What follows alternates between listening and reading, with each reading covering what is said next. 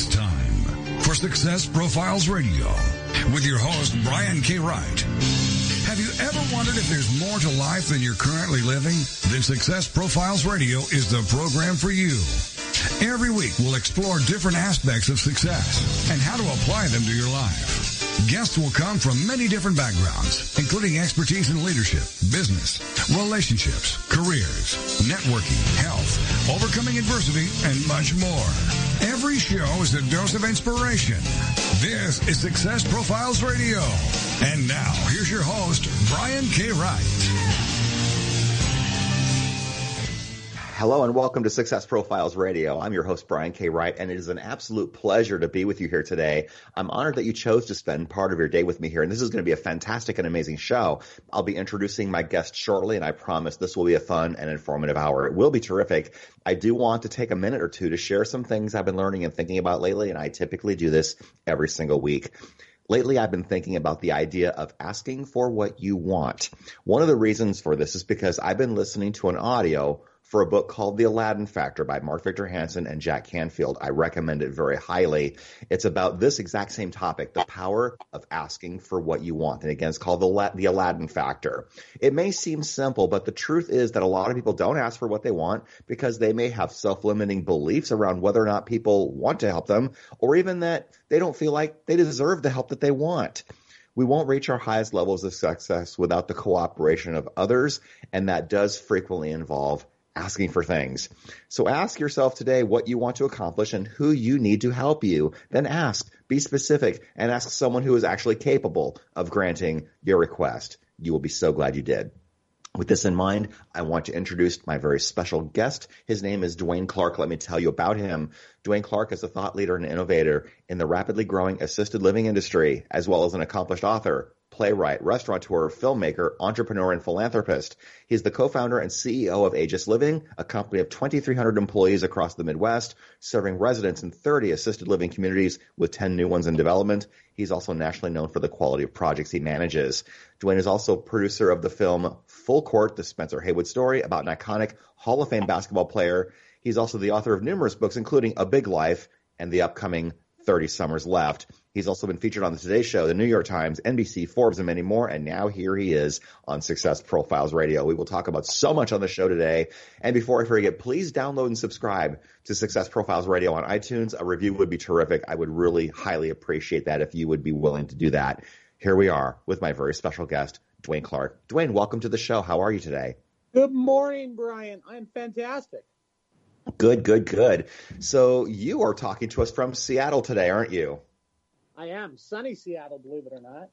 That is very surprising. Usually you get a ton of rain. Yeah, well, we we try to fool people. That's our brand, but uh, it gets sunny here, here every so often. That's fantastic. So, what I usually like to start with, Dwayne, is just to give us a sense of your backstory and how you got to where you are, because I find people's backstory and journey fascinating. Go ahead and tell us a little bit about that. Well, I, I think a lot of my backstory starts very young. Um, I, I, was raised by a single mom. Uh, you know, I was the youngest of four children by far. My my closest sibling was almost eight years older than than me.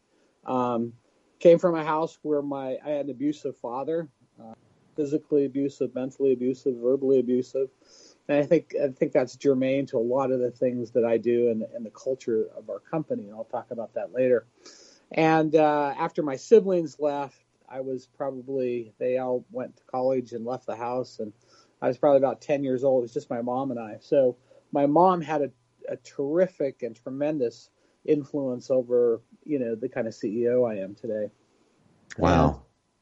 And, um, you know, we were, you know, a very impoverished lifestyle. So she was, you know, she would work as a cook and, you know, short order cook and so on.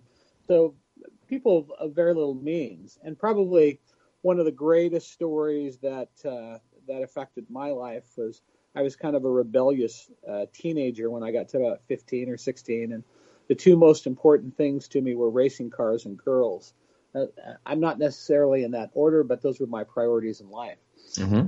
And, uh, I skipped school, and and uh, so my mom pulled me out of public school, moved me about uh, 90 miles away where I lived with a family, and she put me in a parochial school, and that that kind of changed my life around. And wow. uh, she had to move to that town, get a job, took every resource that she had in her in her bank account to do so. And she got a job as a cook. And she came home one day and kind of looked despondent when she walked in the door. And she goes, We don't have any money. And of course, as a smart aleck 15, 16 year old kid, I go, Well, what's new? We never have any money. She didn't say anything. And she walked, we had this tiny one bedroom apartment. She walked into the kitchen, which was 10 feet from the living room, and she opened the refrigerator, and I can see it like yesterday. As she opened this refrigerator door, the little light came on, and she looked in there, and there was a little can of condensed milk, um, about a half a cube of butter, and an onion.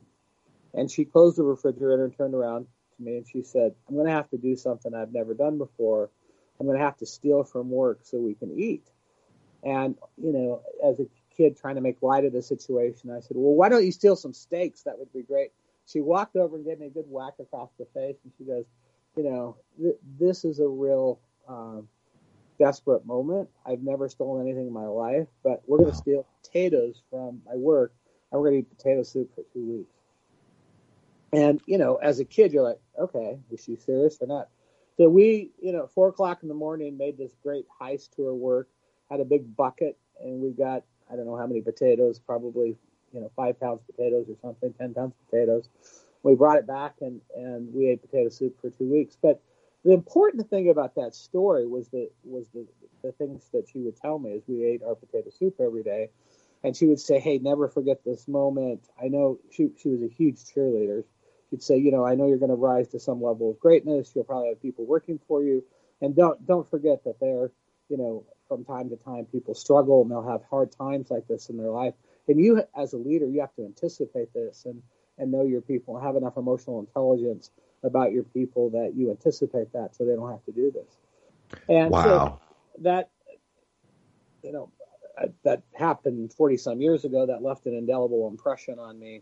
Um, when I started my company, one of the first things we did was we created the Potato Soup Foundation, and I've helped you know tons of people with all kinds of things from food to rent to medical expenses to burial expenses, you name it, on and on and on. People, domestic violence, and so on. So that that was a, a, a big turning point for me. But you know, I think being raised in a in, in poverty is is a great education um, because you can you can interpret that two ways. You know, you can interpret it, God, poor me, and you know, geez, I didn't get the breaks or whatever.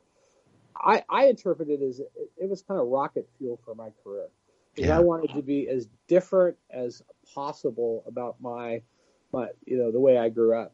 Yeah. And, you know, for me, it's just like, man, I'm going to run from this as fast as I can and use every opportunity, every chance I get to maximize it. And wow. I did. So that that's that's how I grew up, and that's that's really fundamental to how I run my company. Absolutely. And this Potato Soup Foundation is helping people, empl- employees within your company, right? Right. Yeah. We help employees. We help employees' family members. Uh, we even help friends of employees. Um, and, uh, you know, we helped. Uh, there was a big fire in Napa last year, as you probably remember. Yes. And you know, there were several people that that you know we had to help because of that. We had employees in that area. Uh, but you know, we I, I signed off on a I sign every request. Every request comes to me, and I sign every one of them. And there was a person that you know had put off emergency dental surgery for six months and was getting an infection. Like, hey, no, that's not going to happen. Her boss actually turned in the request and they said, no, you're you're getting dental surgery and you're getting it tomorrow. So, wow. you know, all kinds of things. But you know, Brian, here's the amazing thing that happened with this because when when I started uh, the Potato Soup Foundation, I thought, well, I'll fund it personally. The company will fund it. Maybe some of our key senior executives will fund it. So when we started it, one of the things that we wanted it to do was to be a sustainable organization. We have uh, almost 500 line staff. About a third of our line staff um, contribute to this, and we tell people doesn't matter if if it's you know 50 cents a paycheck or whatever. But we've we've created a sustainable organization where people who've never given money in their life to anything are helping their teammates, are helping their fellow employees, and that I think that in itself is remarkable. We've got about three minutes or so to our break. Uh, how did you decide to become an entrepreneur? Geez, I don't know that there's a uh, there, there's a minute in your life where you say, "Hey, tomorrow I'm going to be an entrepreneur." I, I think it's kind of in your blood. I remember as as a kid, you know, even in my teens, um, I, I, remember one time I went to, to Seattle and uh, and and and bought a bunch of uh, portable cell phones or not cell phones, te- telephones that you plug into the wall. And I took it back to this small town that I lived in, and I just put an ad in the newspaper, and I sold it for three times as much. I, I just I was always looking for for ways to make money and and and do things that were kind of outside, uh, you know, my my comfort zone. So uh, that that was, uh, I think it's just in your blood. You're just looking to say, hey, how could I take this and spin it in a different way? Absolutely. So, what do you think is your grand mission in life? Well, that's a that's a great question. I think one of the things I talk a lot about is having people uh, create artifacts of their life. And, um, you know, you, you may say, well, what does that mean? Building something that lasts longer than you do on this planet. And so I think creating an artifact of your life, you know, it's one of the reasons I wrote a play or write books or build buildings or whatever. Those are all artifacts of my life that are going to live a lot longer than I am. And so I, I challenge people to think about what is your artifact or artifacts of your life that you're creating. Yeah, absolutely. It's all about creating legacy. And we will absolutely talk about that topic as we move along because you're a filmmaker, you've written some books, and we'll talk about some of that as we go along. My very special guest this week is Dwayne Clark. And we talked about the Potato Soup Foundation. And I think that is so cool that you created a foundation to help employees and families of your employees because that is so rare in the marketplace. And I love the fact that this was born out of something that you experienced and that you don't want other people to have to go through either. So we will come right back after the break. This is Success Profiles Radio. Please stay with us. Don't go away. We will return shortly.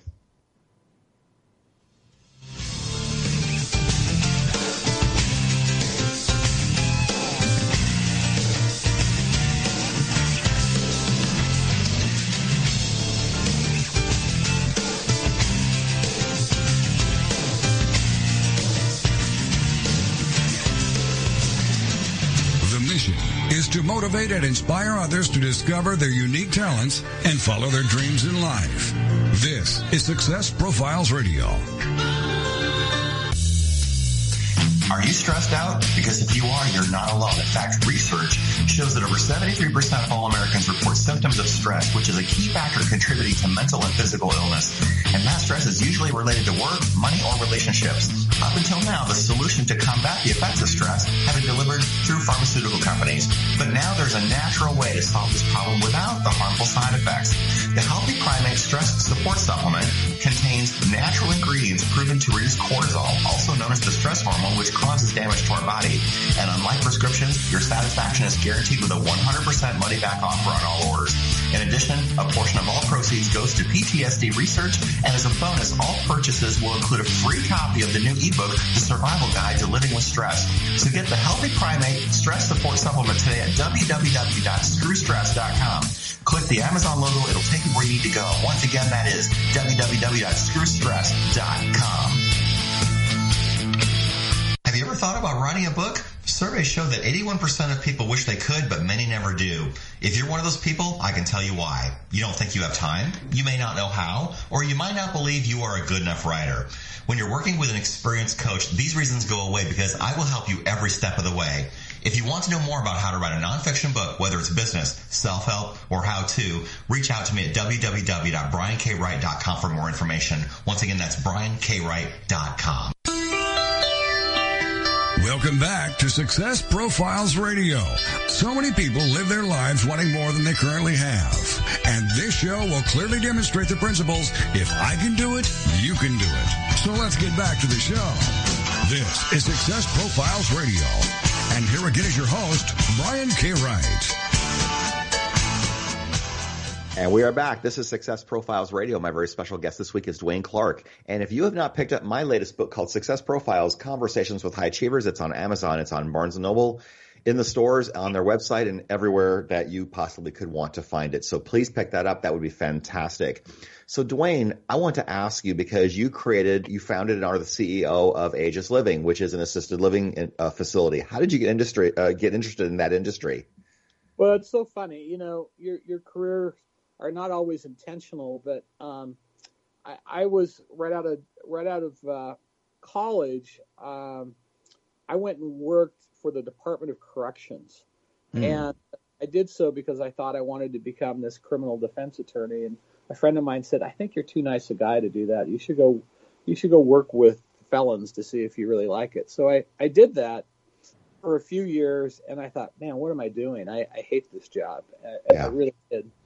And uh, my sister called me one day and and she was on the board of the senior housing company. And she this is in 1985 long time ago. And she said you know you should you should go this is before we had computers in every home. And she said you should go uh, down to the library and read this study on the graying of america. And I'm, I'm like you know I, I don't know anything about elderly. I was 26 years old. I said you know i know about bank robbers and you know murderers and bad people and she goes, no, no, you should go down and read this study because I think this would be a good job for you. So I went down, read this whole paper on Graying of America. It was hundreds and hundreds of pages long. I became fascinated because essentially the bottom line was the world was going to be populated with older and older people. And as time went on, we would get older and older and older. And I thought, man, this is going to be a booming career. So I, I went for my job interview, and I, I think the company thought they were hiring me, or, or, or, excuse me, I thought they were interviewing me as a favor to my sister. So it was going to be, you know, kind of a courtesy interview. And so I, I kind of knew this in mind. I thought, well, I have to really impress them. So I had a month before the interview, and I went and did market research. I prepared a whole manual for them. So when I walked into the interview, I think they thought it was going to be a 10 minute, glad to know you, nice to meet you. I, I submitted this whole, you know, inch and a half thick uh, manual to them about this is what I think the industry should do. This I researched your company, I researched your competitors, and so on and so forth. And they were blown away, and uh, they said, "Wow, that's you know, no one's ever done this before." And that's how I started in this industry. So I became, you know, a manager for them and uh, worked my way up the ranks to vice president of that company. Got recruited away by a company called Sunrise, which uh, when I was there, was a small company, and after four and a half years, we became the largest senior housing company in the world, um, and uh, went from being a probably about a thirty million dollar company to we went public and had a three and a half billion dollar market cap. Wow! Wow! So that's that's how I started. And I started Aegis in 1997. Wow. So your mom was in a position where she needed this type of care. And so you became your own customer. What was that like? I bet that offered you some interesting perspectives on your own company. Yeah. You know, I, I, at the time, I, I told people it's kind of like being the, the men's hair club president. Remember when you used to say, I'm, you know, I'm not only the CEO, I'm a customer as well. Yes. Uh-huh. And so you, you have, all of a sudden you have these sensitivities to what's going on. But here's the thing about having an aging parent. Um, you get in tremendous denial about their own aging because in your mind you want to re- remember them uh, in a certain way, and so you tend to ignore uh, their aging. And you know, both my sisters are have been social workers and dealt with elderly issues and so on. And you know, I've done this now for 30 some years. When my mom started getting dementia. I'd probably done it 20 years. And so you, you, you tend to ignore these things. And my mom would do things that were kind of out of character. And you'd say, oh, you know, she's, she's just tired, you know, she's, she's dehydrated, whatever. And so, you know, after a while, she started displaying some vivid signs of dementia. Um, and w- I mean, one of the things she did out of character, she started drinking at like 80.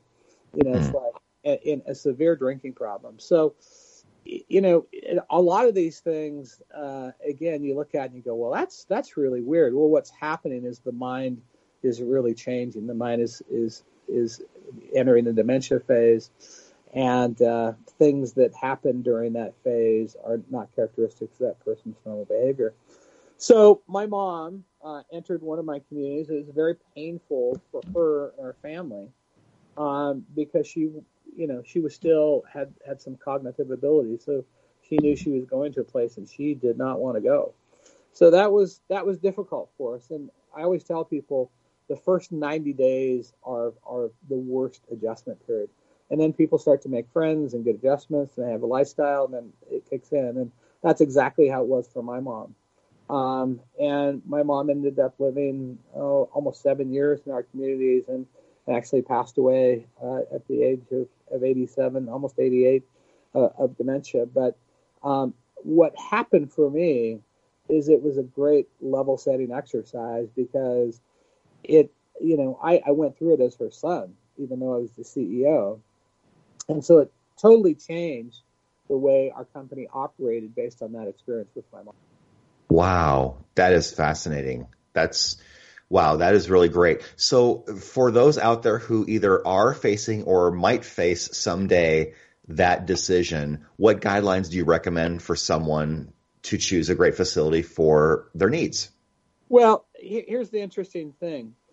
Um, senior housing, assisted living, retirement living, whatever you want to call it, it has as many gradations in it as hotels.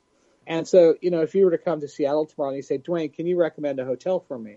I'd have a lot of questions. I'd say, well, you know, do you want to stay in a bed and breakfast? Do you want to stay at the Four Seasons? Do you want to stay at the Ramada Inn? So there's all these quality levels in terms of senior housing. And, you know, so that's that's one thing you have to think about. But the the whole uh, senior housing segment, the key to it, the very very key to it, is the culture and the management of the company. Because you could be in a 40 year old building that's, you know, not the shiny new penny, but if you have really great staff, that's the differentiator. And so uh, I, I just ask people, first of all, you have to look at your budget because, you know, you could spend three thousand dollars a month or you could spend fifteen thousand dollars a month. That it's it's that that great of distinction between pricing. Um, I also tell people, you know, this is not the kind of thing you want to go cheap on. Um, it's kind of like, you know, shopping for the cheapest heart surgeon. It's just not one of those decisions that you want to go light on in terms of cost. Um, yeah. And then, you know, I, I tell people to go visit five or six places and see. You'll you'll know within five minutes of walking into a place what the quality difference is. Does the person greet you? Are the are the staff happy? Do they do they introduce you themselves to you when you're walking around? Is there any vivid smells? How's the maintenance in the place? Does it look like there's things that should be done that are not done? I mean, eat the food. Is the food good? The the one thing I always tell people is go after the normal hours of business. You know, walk in at 7:30 at night. Don't announce yourself and just walk in and say I'd like a tour, and see how you're greeted. See how the place is. See see what uh, you know how the staff react to you. Do they go, oh no, you you can't come in now? Well, if you can't, if they say that, that's that's a problem. Yeah. Uh, because they're they're probably they, they don't want you to see something that you probably should should see. Right. So there's all kinds of tips, but you know those are a few of them. Yeah, I love that. Thank you for all those suggestions. You had a book not that long ago called A Big Life, and you've got a new book coming out. We'll talk about both of those. Uh, your book, A Big Life, what made you decide to write this? And this came out about a year ago, didn't it? Yeah, yeah, it's been not quite a year, but it's it's quite an evolution of this book, and I've been kind of shocked at the success of it. What the story, the backstory to this is, I, I have eight grandchildren now, expecting my ninth here in May, and you know, as as I aged, I wanted to leave those kids something more than material things. And I thought, well, what could I leave them? And I thought, well, the coolest thing you can leave your your children is is is wisdom, right? Mm-hmm. So I sat down this is probably five years ago, and I thought I'm I'm going to write this book on wisdom, things I want my grandchildren to know. And I thought this would take me like two or three weeks. It t- ended up taking me three years, because if you if somebody sits down and says, "Tell me all the wisdom you know," first of all, you change your mind on what's really important, what's not important. But beyond that, you start looking and saying, "Wow, this this is I really have to do this right." So I started writing this book and I'm a member of this organization called YPO, Young Presidents Organization, and I've been quite active in it. And now I'm in the over 50 group, and And so I would I would meet with groups of CEOs, and I told them about, hey, I'm going to write this book for my for my uh, grandchildren. It's going to be, I'm going to depart wisdom on things that I learned. And at this one particular breakfast, there was about 12 or 13 CEOs, and I told them the importance of this in the story. A couple guys started to tear up. I thought, wow, what, what's this about? And they started telling me, you know, God, I wish my dad would have done that. I miss him so much. I wish my grandfather would have done that. I wish my mom would have done that. And so I went back and I told the story to our to our PR people, and uh, I said, well, maybe this book is just not meant for your grandchildren. Maybe there's a wider purpose here. And they said, well, what if we made this into a game where you t- you have some die and you roll it and it corresponds to a page number or one of the parables in the book, and that that page is meant to facilitate a conversation amongst family members that ask them about their history that's maybe long forgotten, stories that have never been told. So as we we wrote the book in a whole different way, turned it into this game, and I've been shocked at how people said, you know, I make my child put down their iPhone or their iPad, and you know, now we go on a we go in the car for a, a road trip, and you know, we play Big Life, and we hear about my wife's grandfather that she's never told us about before, and what he did for work, and so on and so forth. Or people take it on summer trips and so on. So it's really facilitated great conversation. And again, it gets back to that point about artifacts and legacy. Now you actually know, God, this is my rich history that I have that maybe you would have never you never had those conversations before. And you know, we, we hide behind technology so much this more that we don't really talk about legacy and history as much as we should. So it's been a great success. Wow, and we can find that on Amazon, right? That's correct. It's being sold on Amazon. It's called A Big Life. A Get Big it? Life. Yep. Yeah. Yep. Or, or yeah, that's right. We'll come right back after the break. This is Success Profiles Radio. My very special guest is Dwayne Clark, and we will talk about his upcoming book called 30 Summers Left after the break, and we'll talk about the importance of having a great culture in your organization, and we'll talk about hiring, and we'll talk about customer service, and so much more. We'll come right back after the break. This is Success Profiles Radio.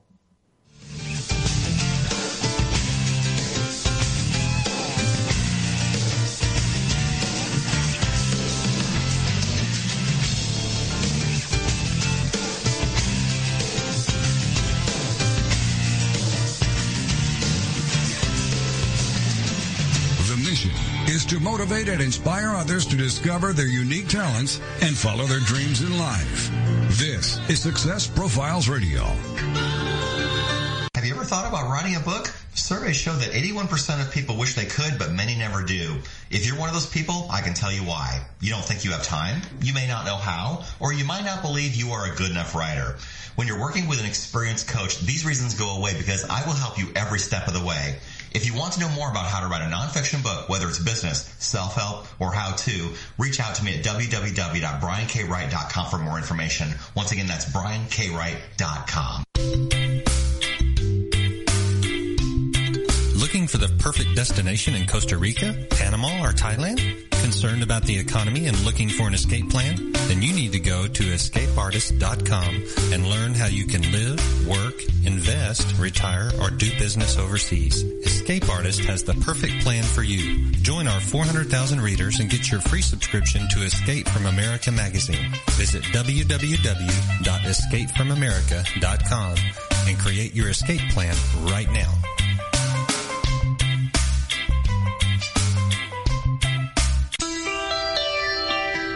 Welcome back to Success Profiles Radio. So many people live their lives wanting more than they currently have. And this show will clearly demonstrate the principles if I can do it, you can do it. So let's get back to the show. This is Success Profiles Radio. And here again is your host, Brian K. Wright. And we are back. This is Success Profiles Radio. My very special guest this week is Dwayne Clark. If you have not downloaded and subscribed to Success Profiles Radio on iTunes, please go ahead and do that. I would love that very, very much. And Dwayne has another book coming out very shortly called 30 Summers Left. What is this about, Dwayne?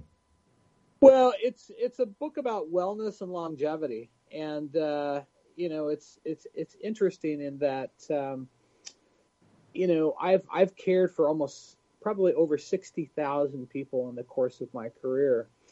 And I always wondered why do some people live longer than others? And you know, it's it's not the things you typically think about, like genetics. Everybody's like, well, it's my genes. You know, my my mom lived to 90, so I'm going to live to 90. Well, genetics only plays, you know, you, if you can get genetics geneticists to agree on what the exact number and number is, but it's about 18 to 22 percent of your longevity is based on your genes. So you know, it's not a given that if your parents lived a certain length, you're going to live to a certain length. So that in itself started fascinating me about well, what are the factors. And so, you know, I worked on this book for five years. I, I have an MD that co-wrote it with me. I had a PhD on my research team, and we we went to different countries. We studied different cultures.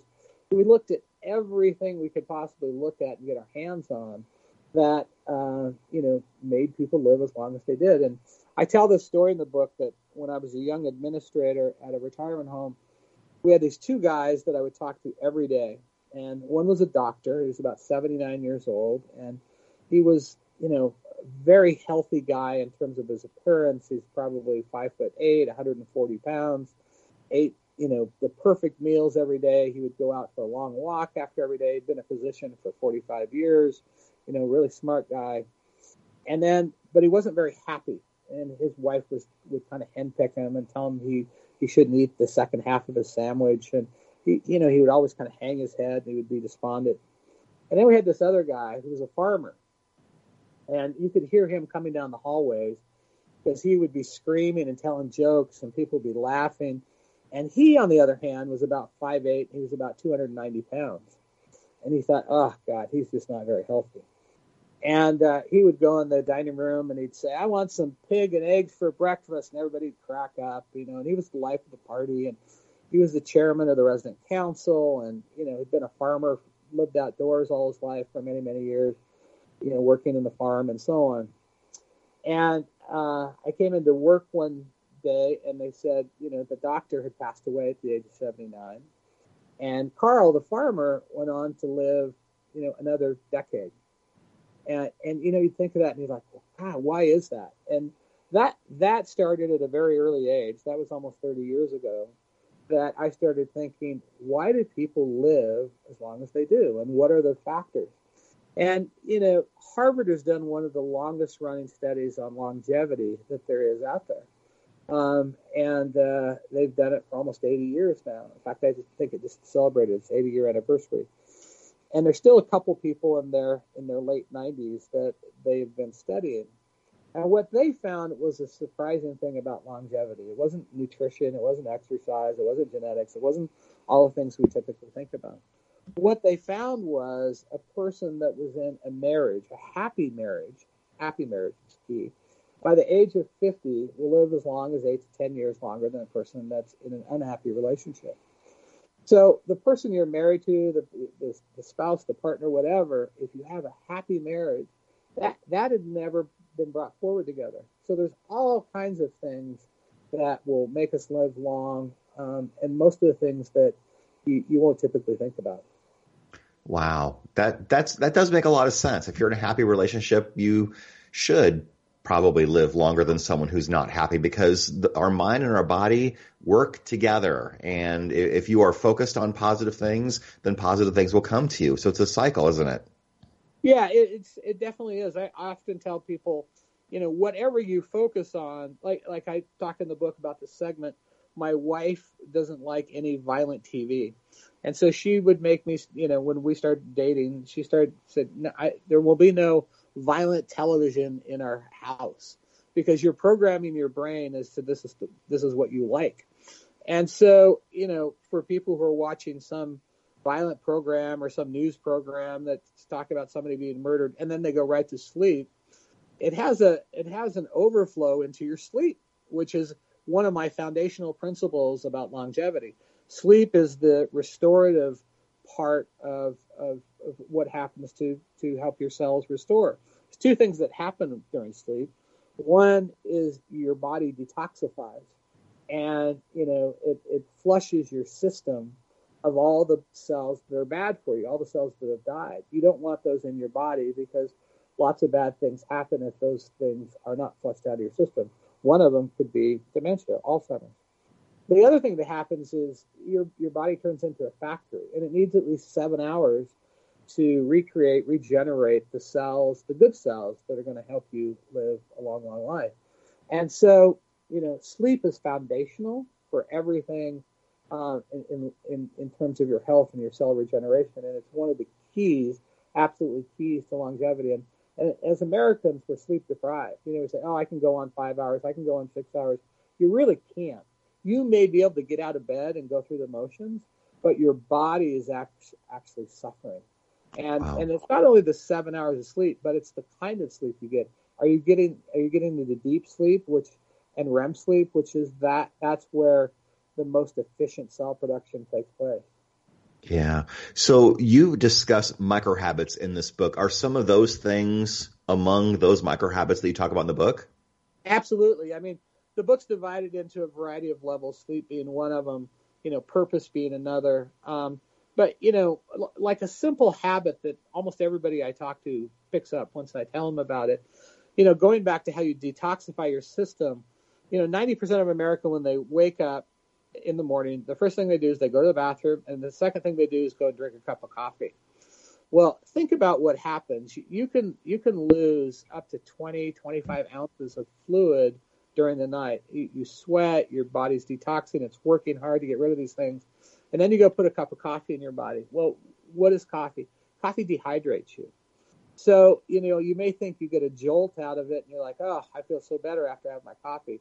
Part of that psychological, part of it's just the caffeine jolting you up. The first thing you should do, actually, before you even go to the bathroom, is have a tall glass of water that's 10 or 12 ounces by, on your nightstand. And as you sit up in bed, down that whole glass of water, and then go to the bathroom and that will get rid of your brain fog. It will start your metabolism, and your day will start entirely different. I guarantee it. Uh, this this will start your day dramatically different. You'll notice the brain fog will lift. You'll be more alert. And then, if you want, if you you have to have your coffee, you know, wait 15, 20 minutes for that water to flush your body out. Then go have your cup of coffee. But your day will start start very, very different if you do that. Oh yeah, you have to be hydrated. I mean, if you have a headache, maybe all you really need to do is to drink a tall glass of water to get rid of that that headache. Absolutely, yeah. It's, it's your vessels constricting because they don't have hydration. Wow, that's fantastic. Let's talk about uh, your organization specifically, as, as this is a, a personal development and business type of show. I would love to explore the idea of culture within your organization, and I know that that's very, very important to you culture is the most important currency in business, right? Oh, it's everything. It's absolutely everything. And you know what? From the from the day one when we started the company, um, I, I wanted to be an employee first business. I wanted to be the most phenomenal culture you could be, and here we are. The company's you know 21 years old. I think in various publications we won best company to work for 15 times. Um, a year ago, we were Glassdoor top 50 uh, companies to work for out of over 700,000 companies nominated. Um, so you know we've we've won numerous awards for our culture, um, and you know you really it really has to start at the CEO level when you think about this. Um, I oftentimes have vice presidents of HR call me or VP of operations and say, "Well, tell me how I can implement a great culture in our company. I said, well, the first thing you have to do is have your CEO call me. Because unless your CEO is a madman with a mission, a passionate person about culture, nothing's gonna nothing's gonna change in your organization. So everything we do is about culture. I mean, from the way we recruit to the architecture of our office to the art we have up to you know the way we structure our benefits program, everything. I you know, we we changed offices about two years ago, and before that, I was walking around our old office, and one of our uh, HR people gave me a recruiting brochure to look at and say, "Well, what do you think of this?" And so I was reading this, and I was walking around our old office, and I was reading. I thought, "Well, how's someone going to be able to see the soul of our company from this flat piece of paper with a few pictures?" And as as I was saying this to myself, I'm looking at our office, and I'm I'm looking at the architecture and the art, and it was a very nice building. It was beautiful. I said, does this really speak to the soul of our company? if somebody comes here, are they going to be able to tell about our personality? Because they're going to give me their working life. Is that is that really doing? And as I had this kind of epiphany, I thought, no, no, it really doesn't. So I'm going to sell this building. I'm going to buy a new building. I'm going to strip it down to the studs, and I'm going to actually build a building and a culture and and workrooms and artwork and art displays that speak to the soul of our company. And that's what we did. I mean, we have a, a custom chopper um, in the middle of our of our office. You why, why would you do that? And above it, there's this hallmark, and it says disruptive, because we want people to know that we're disruptive thinkers. And we have wow. some of the greatest thinkers in the world around that motorcycle. You know, Jeff wow. Bezos, Bill, Bill Gates, Howard Schultz, Elon Musk. You know, people that think differently. Yeah, and you encourage employee feedback. I mean, you really encourage it. Some people are afraid of it. Yeah, we have a we have a thing called the black box. That's in every community, and we reward people for giving us disruptive ideas. And the essence of the backstory of that is when I was at my previous company, I'd go in. I, I was kind of an idea machine, and so I'd go into our CEO and I'd say, well, "I think we should do this," and he's like, "Well, you know, I don't know. We've kind of always done it this way." So every time he rejected me with an idea, I'd stuff these ideas into this black box. That black box became the foundation, the blueprint, the you know the the the, the term sheet, if you will, for uh, you know our company. It was the business plan. So I never wanted to say no to an employee for an idea. In fact, we wanted to encourage him, and that's why we started the black box. And, and the black box has come up with phenomenal ideas, and we pay people if these ideas are implemented. And the best ideas come from your line staff, people on the front lines that are talking and seeing the customer every day and knowing what's what and so on. So yeah, that's how, that's how I think you create a thriving culture is by having your employees input. That is fantastic. We are coming up against our final break. I cannot believe how quickly this is going. My very special guest is Dwayne Clark. And Dwayne, real quickly, where will we be able to get the book 30 Summers Left? Yeah, it's going to be on Amazon. Uh, it'll be released probably the end of April and uh, just look for it. Fantastic. All right. We will come right back shortly. This is Success Profiles Radio. Please stay with us. Don't go away. We will be right back.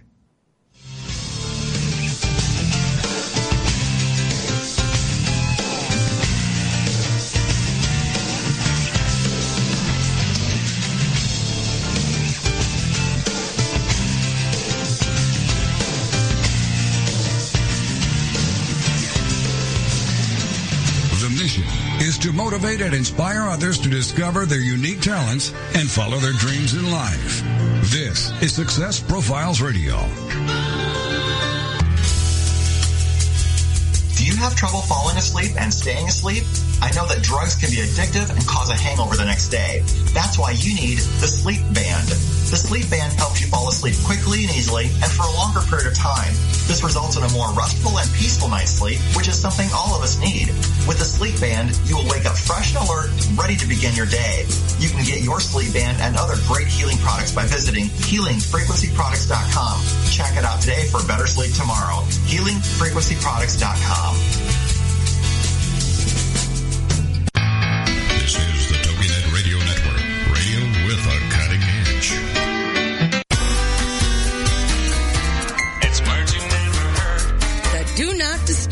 has been around as long as there have been hotels where discretion was a bitter part of value. One lecturer at Cornell University School of Hotel Administration traces the do not disturb sign roots to the aristocracy of the early 20th century at grand establishments such as the Ritz in Europe. It sure is annoying when you just want to be a slug of bed and someone knocks at the door and says, housekeeping.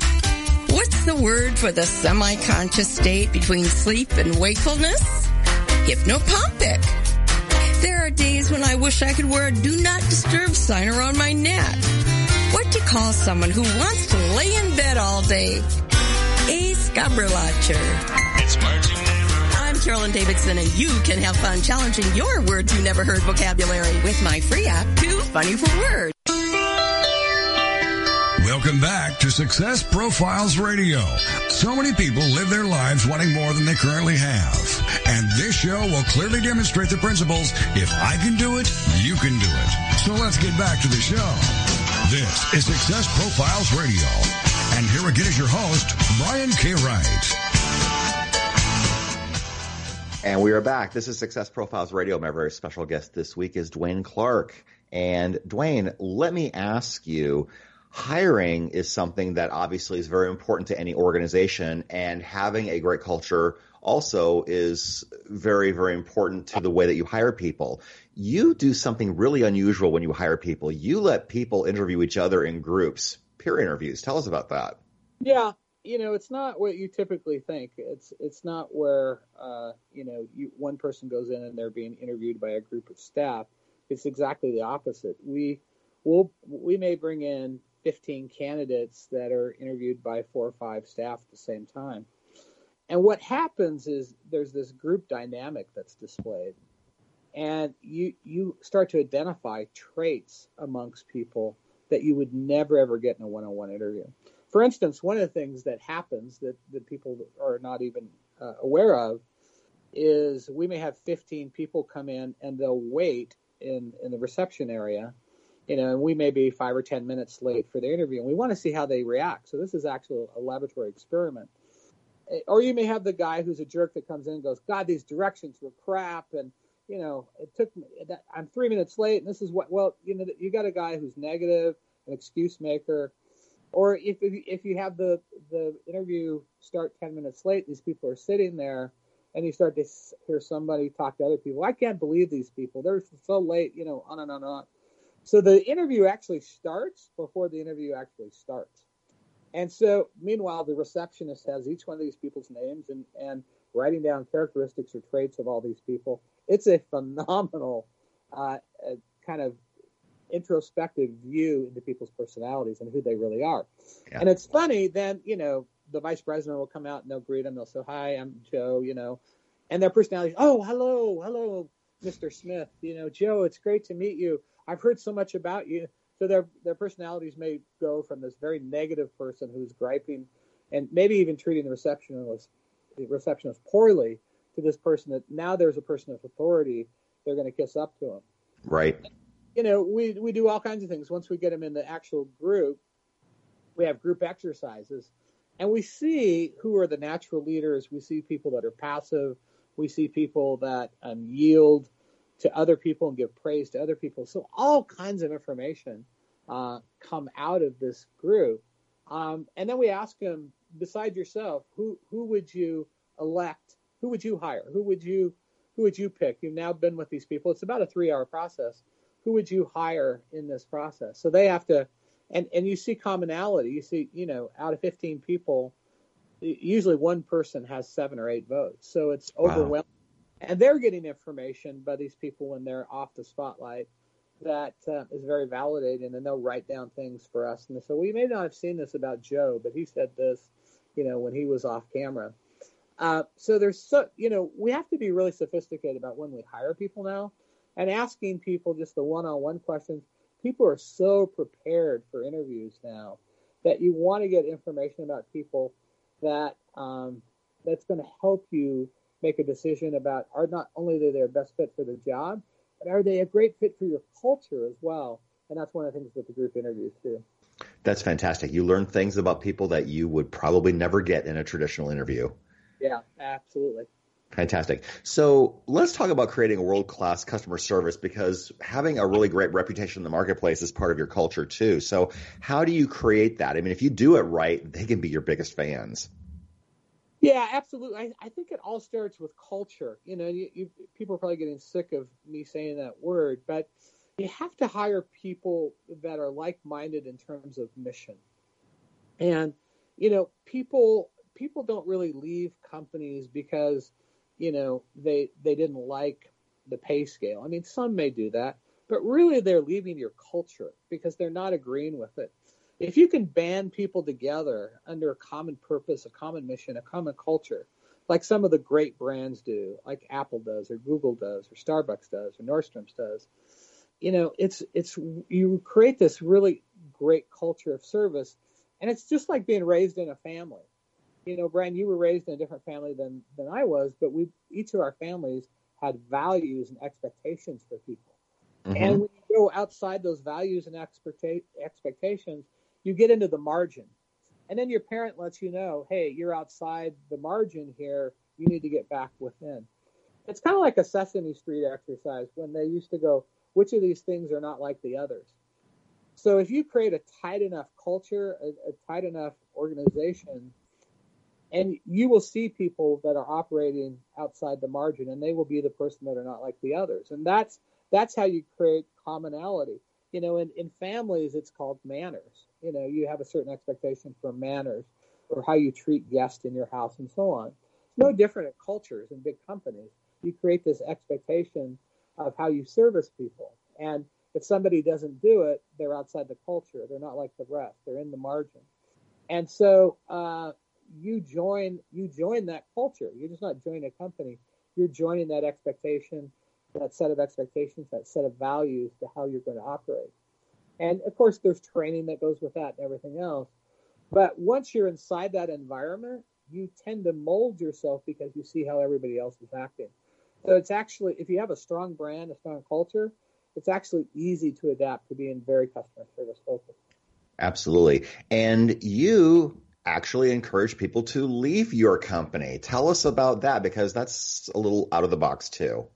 Yeah, well, we have this annual meeting. I started probably 16, 17 years ago called EPIC. EPIC stands for Empower People, Inspire Consciousness, and it was it was pretty uh, innovative at the time. It, first of all, I just clarify for your listeners, it has nothing to do with assisted living, with seniors, with Alzheimer's, with dementia, with anything like that. It, it has nothing. It, it's all about um, kind of a personal self development conference that about 120 of my staff to go to. So we have some invited guests. We've even had CEOs of Fortune 100 companies, you know, come and sit in the audience. And we have world class speakers. We have eight to 10 world class speakers. We've had everybody from Deepak Chopra to Sylvester Stallone, Sharon Stone. Um, we've had uh, President Vicente Fox of Mexico, um, Diane Keaton, Susan Sarandon, uh, you know, on and on and on and each year there's a theme. Um, so one year it may be about judgment, one year it may be about uh, health, and so on. And these people come in and give very personal stories of their own life, how it fits with the theme.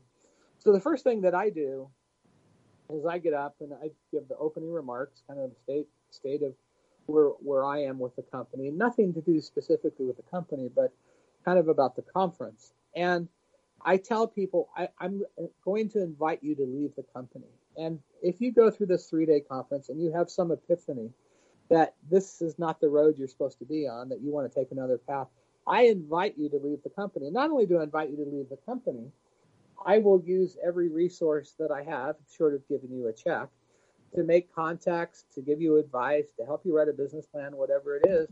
And then and then we'll celebrate this as you leave. We'll have a party. We'll we'll we'll celebrate you, we'll say good things about you, and so on. The first year I did this, probably 15, 16 years ago, four, four or five of my direct reports left in four months. And wow. When the, fifth, when the fifth guy came in, I thought, this is the stupidest thing I ever done. I'm going to ignore this request. I'm going to pretend I didn't say I'm going to help him celebrate.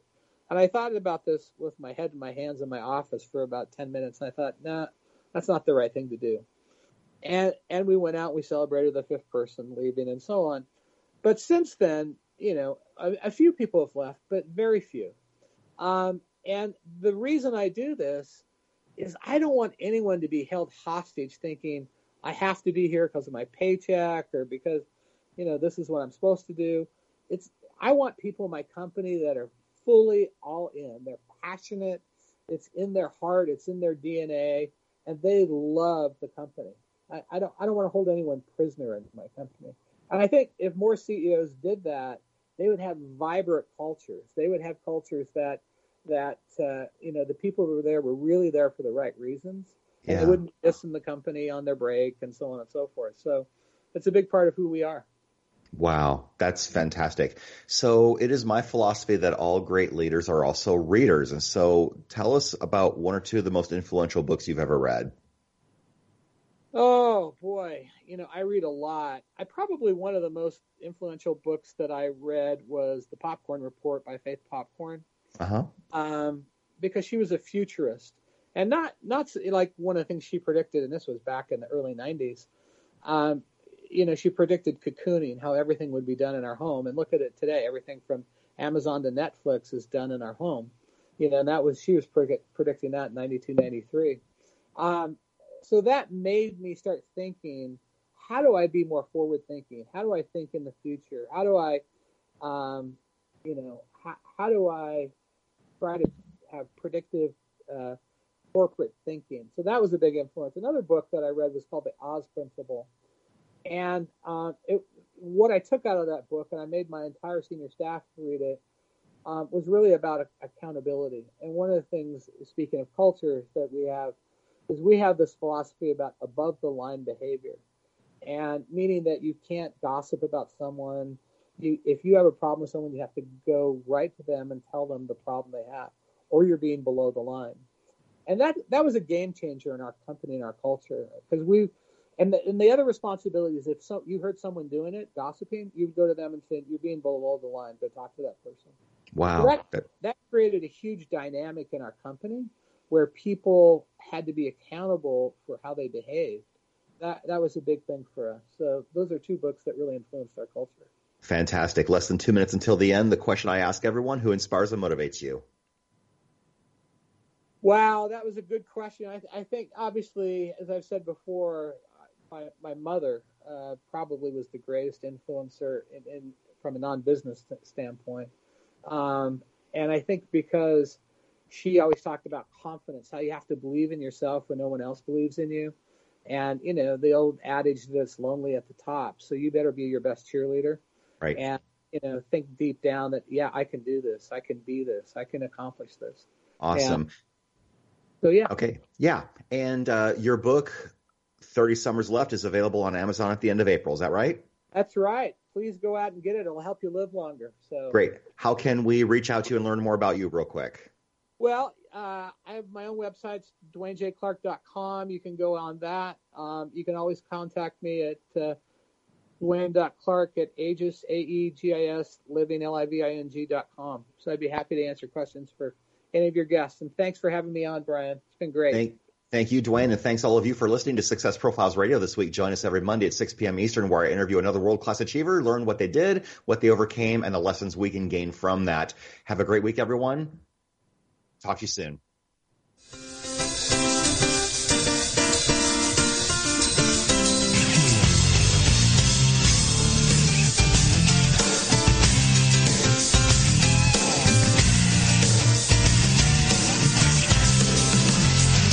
Thank you for being a part of Success Profiles Radio with your host, Brian K. Wright. Each week, we'll explore different aspects of success and how to